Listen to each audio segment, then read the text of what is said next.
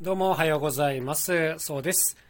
えっ、ー、と、今日はね、もう完全に個人的な話で、えー、聞いてる方に相談に乗ってほしいっていう話なんですけども、あのー、何かというとね、もうすぐね、結婚記念日があるんです。で、まあ、そんな毎年来るんですけども、一応ね、今年結婚して10年っていうことで1個節目だなというふうに思ってまして、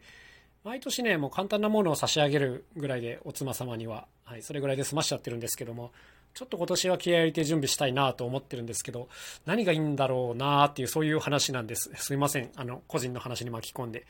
えっ、と、今僕33なんですけども、ちょうど10年前の23の時に結婚しまして、23、まあ23ぐらいの時に結婚しまして、で、最初の3年ぐらいはね、別居してたんですよ。僕がずっと東京でいろいろやりたいっていうことで、向こうは名古屋だったんで、結婚して3年は別居して、まあ同居し始めてから7年っていう感じなんですけども、まあなんとか仲良くやってきてですね、今まで来たわけですけども、ま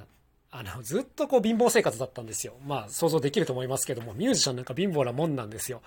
だからね、毎回東京から名古屋に来る時も夜行バスでひいこら言いながら帰ってきて、もうまともなこうプレゼントなんかできないしみたいな、こういう生活がずっと続いてたんですけども、まあここ何年かはようやく音楽でご飯が食べられるようになりまして、まあまあちゃんとプレゼントくらい考えるかっていうことでね。で、一応向こうにはですね、なんかアルバムでも作るわっていうことで話を進めてて、まあこれを差し上げようかなということで進めてるんですけども、まあそれを隠れみのにしてですね、えー、もうちょっとちゃんとしたやつを用意しようかなというそんなところです。えー、彼女は絶対このラジオを聞いてないのでこんなことが言えるわけですけども、まあもうベタにあの食事とかにしようかなとは思ってるんですけども、まあ子供2人いるんですが、その日ぐらいは、えー両親にお願いしまして、えー、飯ぐらい行こうかなと思うんですけど、なんせ普段ね、こう、いいものを食べなさすぎて、食べてなさすぎて、マジでわかんないんですよ。こういう時どうしていいのかっていうのがね。まあなんか、レストランでもどっか取るかっていう感じではあるんですけども、そのレストランの当てがない。もう本当に情けない。こんな感じなんです。